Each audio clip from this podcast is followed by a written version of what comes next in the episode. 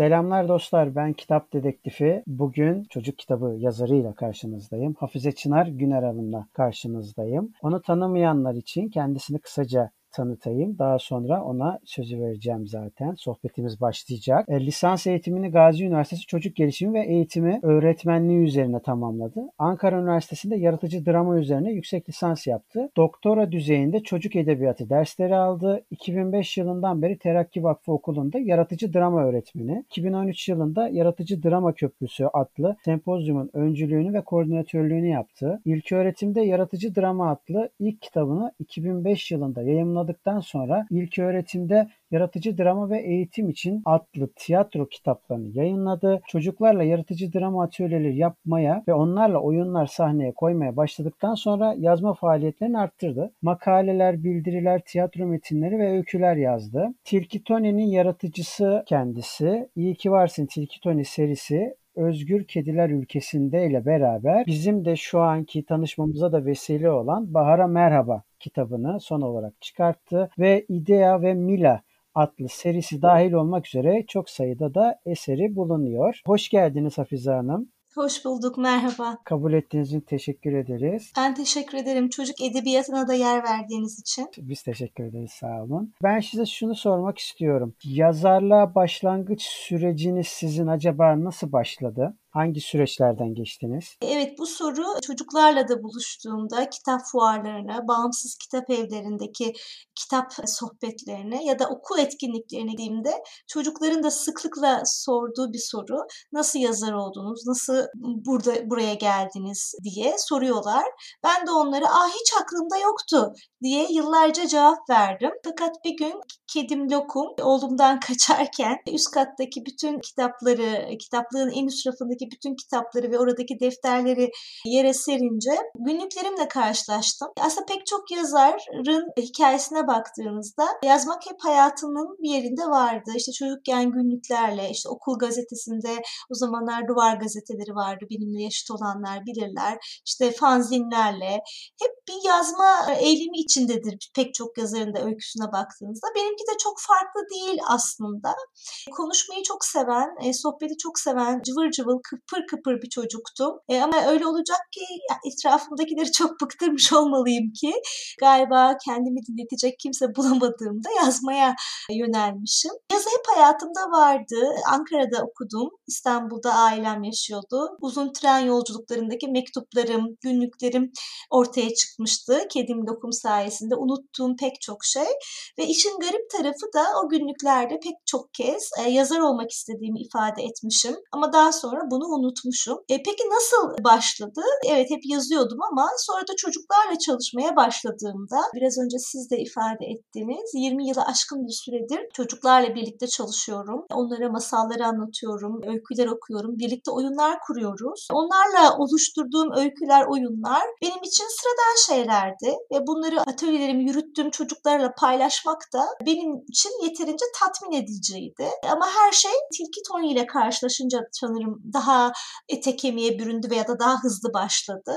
Tilki Tony benim çalıştığım okulda dolabımın içinde bulduğum Norveç'ten gelen bir öğretmeni armağan edilmiş bir kuklaydı. Ben onu bir kukla deyip bir kenara atmadım. Nedense bir karakter oluştu ve o karaktere öyküleri oluştu ve bu öykülerle çok uzun yıllar e, çocuklarla atölyeler yaptım. Sonra yaptığım çalışmaları çeşitli hem eğitimle ilgili hem drama ile ilgili konferanslarda sundum. Bir zaman sonra artık Tilki Tony'nin ünü çalıştığım okulun sınırlarını aşmıştı. Ben yine de Tilki Tony ile oluşturduğum öyküyü ya da daha önce çocuklarla yazdığım, oluşturduğum öyküleri bir kitaba dönüştürmeye, bir yazar olmaya düşünmedim. Çünkü çocuk edebiyatını çok yakından takip ediyordum.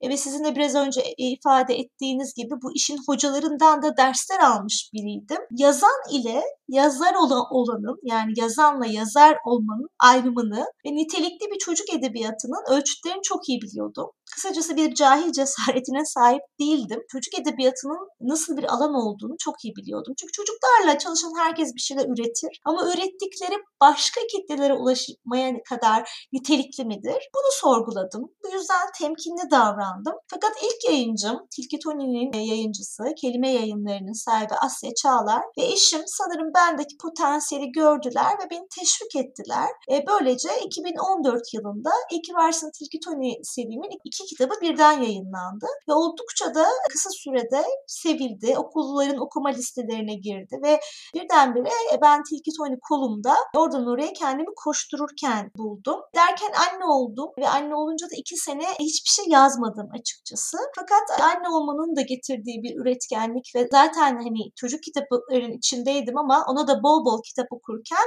birden e, herhalde benim için 2018 yılı bir dönüm noktası oldu. Kendime daha çok güvenmeye ve üretmeye başladım. Ama biliyorum ki daha yolculuğumun çok başındayım. Tesadüfler sizi çok güzel yerlere getirmiş. Aslında o tesadüfler herkese geliyor bence. Bilmiyorum tabii ki de şans da var. Hani Asya Çağlar gibi bir kadın e, düşünün. Çocuk edebiyatına gönül veriyor ve tek başına tam 17 yıldır nitelikli yerli ve yabancı kitaplarla bunu sürdürüyor. Elbette onunla karşılaşmam da bir şanstı ama bu şansları görmek ve iyi değerlendirmek de kıymetli diye düşünüyorum. Evet kesinlikle kesinlikle. Peki çocuk masalı konularını seçerken nelere dikkat ediyorsunuz? Şöyle ben aslında konu bazlı çalışan bir yazar değilim. Hani bazı yazarlar e, hatta yayın evlerinin kataloglarına bakarlar, konu bulmaya çalışırlar. Ben öyle bir yazar olmadım. Zaten tam zamanlı da bir işim var. Size biraz önce ifade ettiniz. 18 yıldır bir özel okulda yaratıcı drama ve tiyatro öğretmenliği yapıyorum. Biraz Tilki Tony'den sonra artık hayata dair düşüncelerim, dertlerim, sıkıntılarım, sevinçlerim, heyecanlarım beni yazdı, yazmaya e, yöneltti. Evet Tilki Tony ile birlikte bir karakter önce kendini göstermişti ve o bana yol göstermişti ama daha sonra açıkçası yaşadığım olaylar ya da oğlumun ya da etrafımdaki insanların yaşadıkları olaylar, durumlar beni yazmaya yöneltti. Hani vardır ya yazmadan duramama gibi bir durumu.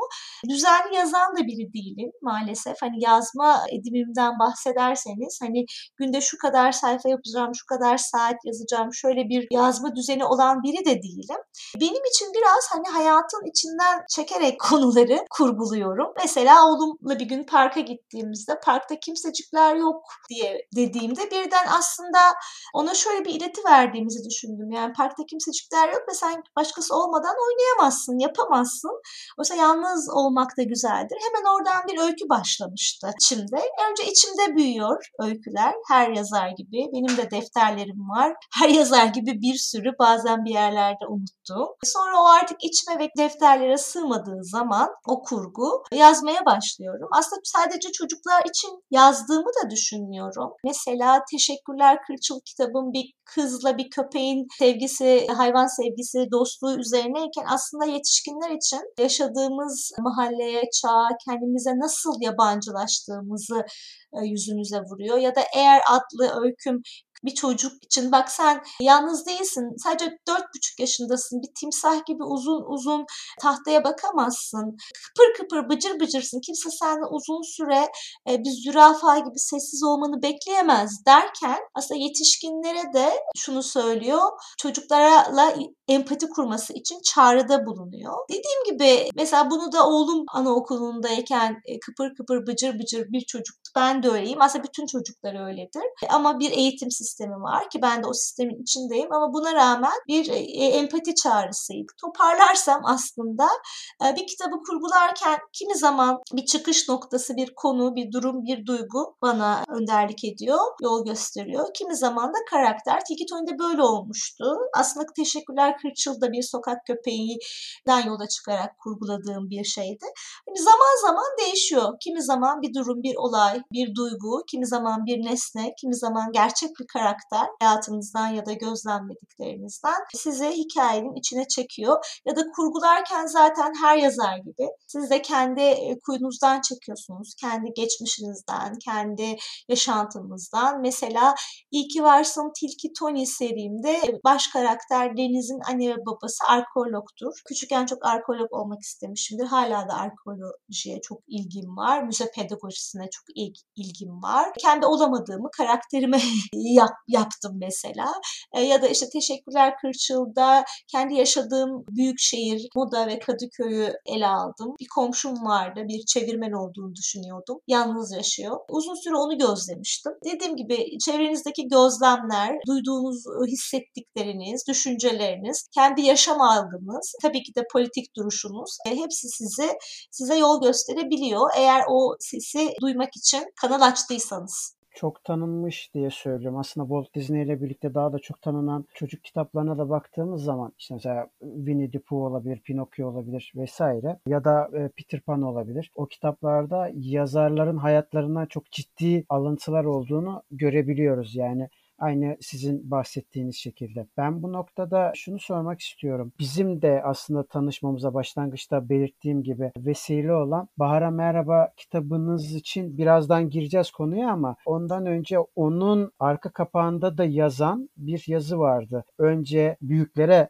karşı yazılan bir yazıydı. Buradan şu anlam çıkabilir mi? Bir ebeveyn çocuğuna kitap almak istediği zaman çocuğuna bırakmayıp önce kendisi mi kontrol etsin sizce? Şöyle ben hani e, çocuklara kitap okuma ediminin bebeklikten itibaren başlaması gerektiğini düşünüyorum. Hatta Bebeklerle Kitap Sever başlıklı bir manifestoda yayınlamıştım. Cumhuriyet Kitap'ta yazarken taş kağıt makas sayfamızda da Bologna Kitap Fuarı sonrası sonrası çünkü orada gerçekten bebek kitapları var ve bizde çok az. Buna değinmiştim ve bu, bu başlıkta yani TÜYAP'tan anne fuarlarına kadar pek çok yerde gönüllü e, söyleşiler yürüttüm. Hani Açev'in bir projesi vardı. 7 çok geç diyordu. Okul öncesi eğitimin önemini vurgularken. Bizde böyle bir algı vardı. Okumada sanki ilkokulla başlar. Hani çocuk çocuğun kitapla tanışması ilkokulda olur, okumayla olur. Neyse ki bu biraz e, kırıldı. Okul öncesine döndü. Okul öncesi anlamında çok güzel kitaplar yayınlandı. Son 10 yıla baktığımızda e, Türkiye bir cennete döndü bu anlamda. Telifli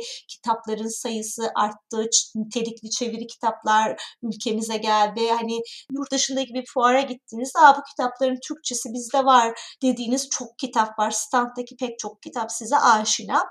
Ama hala bu sefer de hani okul öncesinde başladığını düşünüyoruz. Hayır, nasıl açı okul öncesinin yaygınlaşmasını sağlamak ve çocuğun gelişiminde bu yılların önemini çekmek, önemine dikkat çekmek için 7 çok geç diyorsa ben de bu manifestomda 3 çok geç diyordum ve bebeklikten itibaren çocuklara kitap okunacağını söylüyordum. Neyse ki bunda da yavaş yavaş ilerlemeler oldu. Türkiye'de ilk bebek kütüphanesi geçtiğimiz son 4 4 yıl önce açıldı. Nasıl işliyor bilmiyorum ama anne blokları var. Çok fazla kitap. Bütün bunlar e, güzel gelişmeler. Şimdi bu güzel bir soru. Tabii ki de çocuğa ilk başta siz seçiyorsunuz. Siz sunuyorsunuz. Siz okuyorsunuz. Ama çocuk bir müddet sonra kendi seçmeye başlıyor kitapları bu sefer önce sizin sunduğunuz kitapların içinden seçim yapmaya başlıyor. Yani artık iki yaşına geldiğinde yürü ya da yürümeye başladığında hatta emeklemeye başladığında başucundaki kitap sepetinden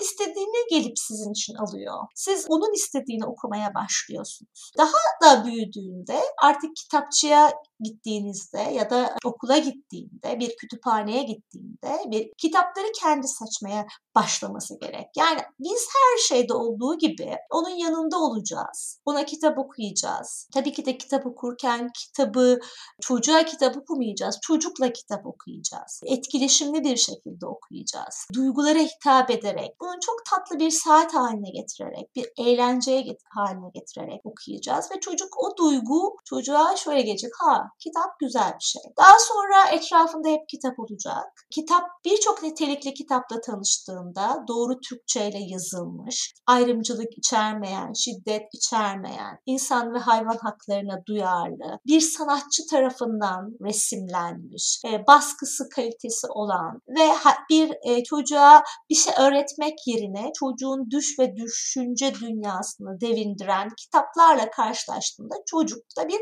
edebiyat zevki düşecek. Ve çocuk kitabı seçecek. Şimdi siz bana bir kitap önereceksiniz. Diyeceksiniz ki ah bize bunu al. Ben bayıldım, bayıldım, bayıldım diyeceksiniz. Ve ben o kitabı o an ihtiyaç duymayabilirim. O an benim ihtiyacım belki duygusal ilişkimde bir problem yaşadığım için bir aşk kitabı olabilir. Ya da ben zaten gerilim romanları sevmediğim için, ilgim o olmadığı için bunu sevmeyebilirim. Ya da o konuyu sevebilirim ama o yazarın dili benim için uygun değildir. Belki öyle bir dilde bir öykü Sonra o kitabı koyabilirim rafa 3 hafta sonra ya da 3 ay ya da 3 yıl sonra kitap karşılaştığımda okuyup hoşlanabilirim. Çocuklar için de böyledir. Bir kitabı size tekrar tekrar okuturlar çünkü içlerinde tamamlanmamış bir şey olabilir ve o kitaba ihtiyaç duyuyorlardır.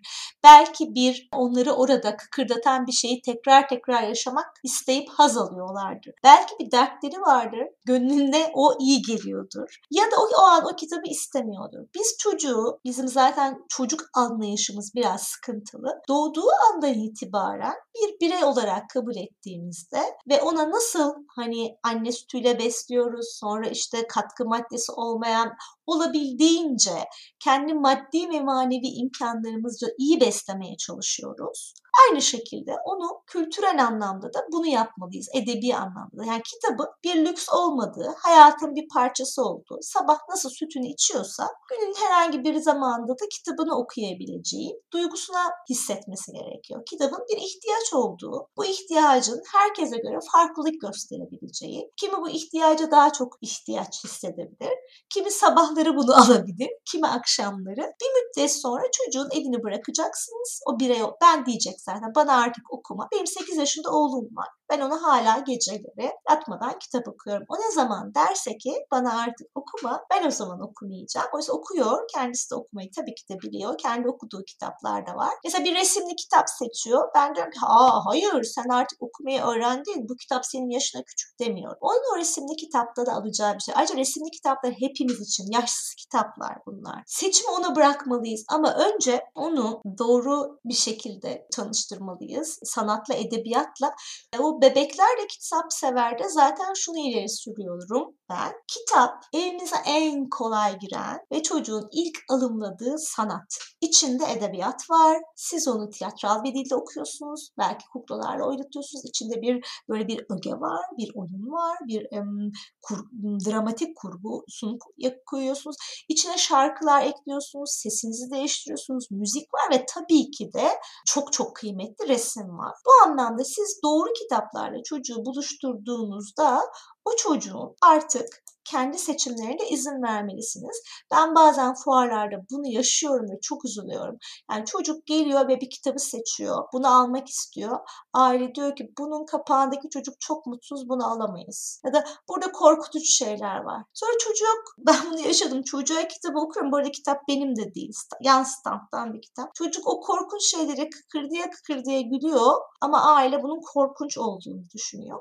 Biraz çocuğa güvenmek gerek bu anlamda. Çocuğumuzu tanımamız gerek. Hani biraz önce söyledim ya ilgi ve ihtiyaçlar. Çocuğumuz neyi seviyor? Hani korsanlarla ilgili şeyleri mi seviyor? Taşıtlarla mı ilgili şeyleri seviyor? Hani hakikaten onu tanımak lazım. Yani çocuğun hani çocuğun seçimlerine güvenmek gerek. O kitabı seçiyorsa mesela bazı kitaplar var. İşte çocuk bunları okumasın. İşte Kral Şakirler Saftirik. Neden okumasın?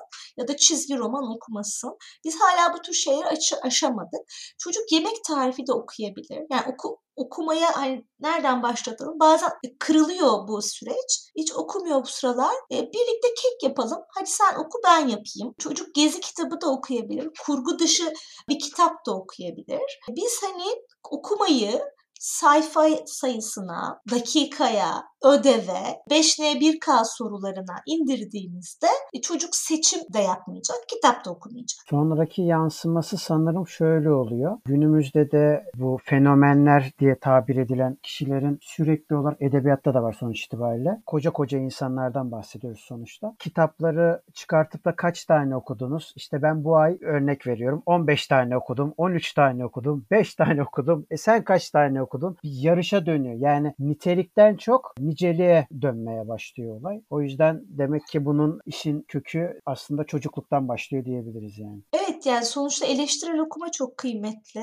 A- anlayarak okuma aklınıza ve kalbinize dokunarak okuması çok kıymetli. Yoksa kaç kitap okuduğunuzun bir anlamı yok. Biraz hani şey de olabilirsiniz. Hani ayda bir kitap da okuyabilirsiniz ama o kitabın size verdiği duygu ve haz o kadar sindiriyorsunuzdur ki zaten onu bitirdikten sonra o kitabı içinize sindirmeden başka bir kitaba başlayamıyorsunuzdur belki. Biraz hani okur hakları şu sıralar çok da gündemde. Bununla ilgili kitaplar da yazılıyor. Zaten ne popülerse bazen çocuk edebiyatında da oluyor. Birden hani Atatürk mevzusu oluyor. Atatürk kitapları çıkıyor ya da çevre iklim krizi hani onunla ilgili çok fazla kitap çıkıyor. Ama bu sadece bizim ülkemize özgü bir şey değil. Mültecilikle ilgili çok kitap çıkıyor. Hani sonuçta şey tabii ki de kitap aynı zamanda bir alınan, satılan bir şey. Bunu da anlamak mümkün. Dediğim gibi hani çocuk her alanda bizim rehberliğimize ihtiyaç duyuyor. Hayatı tanımak, yaşamı tanımak için de rehberliğimize ihtiyaç duyuyor. Elbette ki ona kitabı sunmadan önce bizim de okumamız, onun da okuması, onun ne okuduğunu bilmemiz de önemli. Yani mesela ben sokakta yürürken oğluma bak Sakarcadı Winnie'nin süpürgesi buradaymış dediğimde çok gülüyor ve Sakarcadı'yı daha da bağ kuruyor. Yani onu kitapla bağ kurduracak.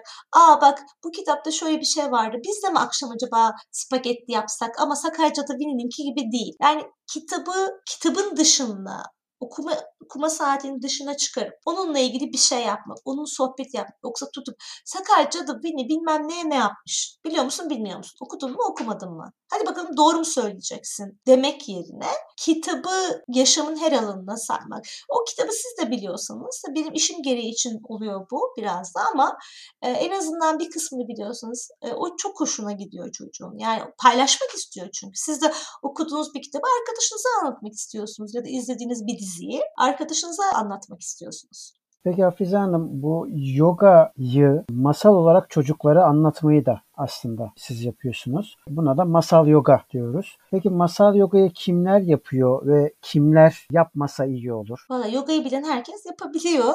Şöyle anlatayım size. Ben yoga ile tamamen bir tesadüf eseri tanıştım ve çok iyi geldi ruhuma, bedenime, zihnime. Daha sonra kendi kişisel hayatımda kimi zaman stüdyolarda, kimi zaman evde buna devam ettim. Tam onunla eş zamanlı mas masal e, anlatıcılığı ülkemizde yeni yeni aslında çok biz bu toprakların bir geleneği ama e, yeni yeni tekrar işte masal anlatıcılığı üzerine eğitimler verilmeye başlanmıştı. Ben de bunların hani Türkiye'deki isimlerinden biriyle Nazlı Çevik Azazi ile zaten arkadaşımdır kendisi. Birlikte çalışıyorduk o zaman aynı okulda. Berlin'den Güzel Sanatlar Akademisi'nden yeni dönmüştü ve burada bir masal anlatıcılığı ekolü oturtmak istiyordu. Onun, onun eğitimlerine de katıldım. Birlikte hani bilgi takası yaptığımızda şey geldi bana. Yani sen, siz masal anlatıyorsunuz, karşınızdaki dinliyor. Hani dramada biz hep beraber oluştururuz her şeyi hep beraber oynarız. Zaten tiyatrodan da farkı budur. Bana şey geldi yani çocukların çok hareket etmeyi ve dahil olmayı bildik, sevdiklerini bildiğim için yani elbette ki bu arada masal anlatırken de siz karşınızda bir etkileşim kuruyorsunuz ve o dinleyicinin de düş ve düşünce dünyası deviniyor ama bana yeterli gelmedi. Ben de dedim ki yani böyle yoga yap yapsak. Şimdi drama bir süreç gerektiriyor. Bireyden gruba bir yaratım söz konusu ama yogada böyle bir şey yok. Hani belli hareketleri bilmeniz, belli nefes tekniklerini bilmeniz o an onun içine girmeniz için yeterli ve masalı e, sorgulamaktan çok yani masalı o an sorgulamaktan çok o masalı o an yaşamak. Diğer, dedim ya işte biraz önce de tesadüflerden bahsettik. Çocuk yogası eğitimi, eğitimi de yeni almıştım e, açıkçası. İkisini birleştirirsem ne güzel olur diye düşündüm. Nazlı dedi ki çok güzel olur. Hatta Almanya'da bunu yapan biri var dedi. Neden olmasın dedi. Ve ben hani zaten çocuk yogası dediğim şey normal yogadan biraz farklı. Yani tabii ki de çocuktan bahsediyorsak hani el işinden, oyundan, masaldan, müzikten bahsetmemeniz, danstan bahsetmeniz mümkün değil. Ama ben hani tüm bunlardan ziyade pek sadece masalı kullanarak bir yoga seansı nasıl yapılır biliyorsunuz. Yani yoga seansında da önce bir bedeninizi ısıtıyorsunuz. Sonra hangi yogayı yapıyorsanız ben hatha yoga yapıyordum. Yapıyorum hala da. Yani o bir şey var hani derin gevşemeye kadar. Bu süreci bir kurgu içinde. Çünkü çocuklar öykülerden, kurgulardan, hepimiz aslında masallardan. Çünkü bizim insani yanımız. Çok hoşlanıyoruz. Böyle bir şey yapabilir miyim deyip önce kendi heybemdeki masalları yogaya uyarlamaya başladım ve o zamanlar şu an kapandı maalesef. Caddede, İstanbul'da Cadde Bostan'da İzciler Kitap Evi'nde, sonra Kidsnook'ta yani İstanbul'daki butik sadece çocuk kitabı satan nitelik kitap evlerinde bu atölyelerimi yapmaya başladım. Çünkü bunu deneyimlemeye ihtiyacım vardı. Drama yaptığım çocuklarla bunu yapmak istemedim. İki kavram, iki e, şey bir araya gelmesin diye. Daha sonra Aslan'ın doğum günü, Ayı Masalı gibi kendi masal kitaplarım, kendi kitaplarım çıktıktan sonra bu kitaplarımla yapmaya başladım. Tamamen kendisi de bir yoga seansı olan bir kitap olsun çok istiyordum ama bir çıkış noktası bulamıyordum. Dediğim gibi yani maalesef çok çalışkan bir yazar olamıyorum. Hani bir, bir yandan annesiniz, bir yandan tam zamanlı çalışıyorsunuz. Bir yanda yazdıklarınız var, bir yanda yazdıklarınızın sorumluluğu var. İşte okur buluşmaları, imza günleri, okul etkinlikleri var. E, pandemide evde kalınca aslında bana ilham oldu. Doğayla yaşadığımız ilişki, o yabancılaşma, doğanın bir parçası olduğumuzu unutup sadece ajandalarla yaşamamış yaşadığımız zamanlar bir sorgulama oldu ve e, sizin de biraz önce bahsettiğiniz Bahar'a Merhaba adlı e, kitap Cansu Dinç'in de resimleriyle Bade Baran'ın editörlüğünde hep kitaptan çok taze geçtiğimiz ay okurla buluştu. E, açıkçası böyle bir şey yapabildiğim için çok mutluyum. Hani her yazar her kitabında mutlu olur ama bu kitabın özel bir yeri var. Çünkü bu kitabın bir alan boşluğunu doldurduğunu ve disiplinler arası bir e, yerde olduğunu düşünüyorum. Edebiyatla yogayı buluşturması adına kıymetli olduğunu düşünüyorum. E, umarım hani bu tür kitaplar artar. E, çünkü dediğim gibi e, kitabın arkasında da e, söylediğim gibi çocukların hareket etmeye e, ihtiyacı var. Duyularla, e, duygularla ve bedenle öğreniyorlar. E, dramayı da bu yüzden kendime kılavuz seçmiştim. Öyle anlatabilirim masal yogayı. Çok teşekkürler. E, ben de zaten Bahara Merhaba kitabından bahsedecektim. Zaten siz bahsettiniz. O yüzden sizin vesilenizle de hep kitaba teşekkür ederim. Böyle bir kitabı yayınlamaya vesile olduğu için ve tanışmamıza da vesile olduğu için. Son olarak e, şunu sormak istiyorum. Tavsiye edebileceğiniz özellikle Türk çocuk kitapları var mıdır? Şöyle yani listeler hep olur. Ama o listeler hep eksik kalır. O tavsiyeler hep eksik kalır. Ben 7 yıldır resimli kitaplar anlamında Kadıköy Anneleri web sitesinde okurlarımız girip bakabilirler. İlk kitaplığım köşesinde hem bir anne hem bir sanat eğitimci hem bir yazar olarak tamamen bağımsız ve gönüllü çocuk kitapları tanıtımları, yazıları yazıyorum. Orada pek çok benim süzgeçimden geçmiş resimli kitapları, resimli kitap anlamında tavsiyeleri bulabilirler dinleyicilerimiz. Kadıköy Yerlilerin ilk kitaplığım yazmaları yeterli. Ee, onun dışında e, Cumhuriyet Kitap'la başlayan sevgili Burcu Yılmaz ve Sinan Sunay ile birlikte Taş Kağıt Makas sayfamızı yaklaşık bir buçuk senedir Sanat Kritik portalında devam ediyoruz. Orada da sadece resimli kitap değil, pek çok farklı yaş grubu için kitap yorumluyorum. Orada biraz tanıtımdan çok daha bir yorumlama söz konusu olmasına çalışıyoruz. E, podcastler de yapıyoruz. Çok düzenli yapamıyoruz maalesef. Çok büyük bir emek. Bu arada çok teşekkür ederim size. Bunun yapan biri olarak nasıl bir emek olduğunu çok iyi bilincindeyim. Orada da orayı da takip edebilirler. Sanat Kritik'te Taş Kağıt Makas'ta hem benim hem de diğer iki arkadaşımın seçkisine daha doğrusu seçkisinden ziyade yazılarına ulaşabilirler. Türk yani telifli kitaplara bir vurgu yaptınız. Haklı olarak evet hani çok nitelikli e, çeviri kitaplarımız var ama artık bence çok güzel telif Türkiye'li yazarlarımız da var. Elbette ki hani Sevim Ak gibi, Behiçak gibi, Aytül Akav gibi, Sera Şahin Kanat gibi, Şiirsel Taş gibi bizim için bize önder olmuş kıymetli yazarlarımız ve onların kitapları var. Ama yeni yazarlar da var ki ben de onlardan biri olduğumu düşünüyorum. Onlar, onlardan biri olduğumu olmayı umuyorum en azından. E, hani yetişkin edebiyatında ürün verip çocuk edebiyatında e, yazan e, çok nadir yani çok var ama çok hani benim sevdiğim Ahmet Büke var. Can yayınlarından kitapları çıkar. Takip ettiğim işte onun dışında dediğim gibi hani bu listeler hep eksik kalır.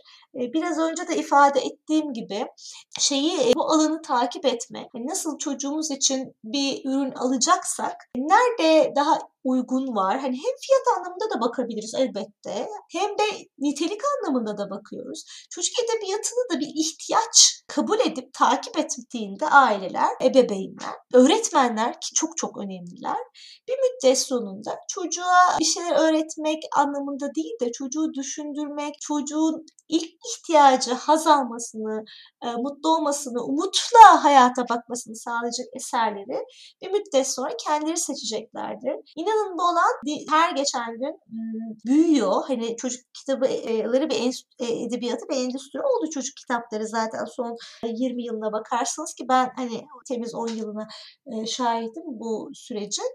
İyi kitabı tavsiye edebilirim dinleyicilerimize. Bağımsız Çocuk Kitabı dergisi olarak sanırım hani tüm Türkiye'ye dağılan çok iyi bir editörlükle, çok büyük bir çoğulculukla, çok özel kitap seçkileri kitap tanıt, tanıtımları ve yorumları olan, sponsoru TÜDEM yayınları olan ama tamamen bağımsız iyi kitabın daha çok tanınması ve okunmasını dilerim ki dijital anlamda da okunabiliyor.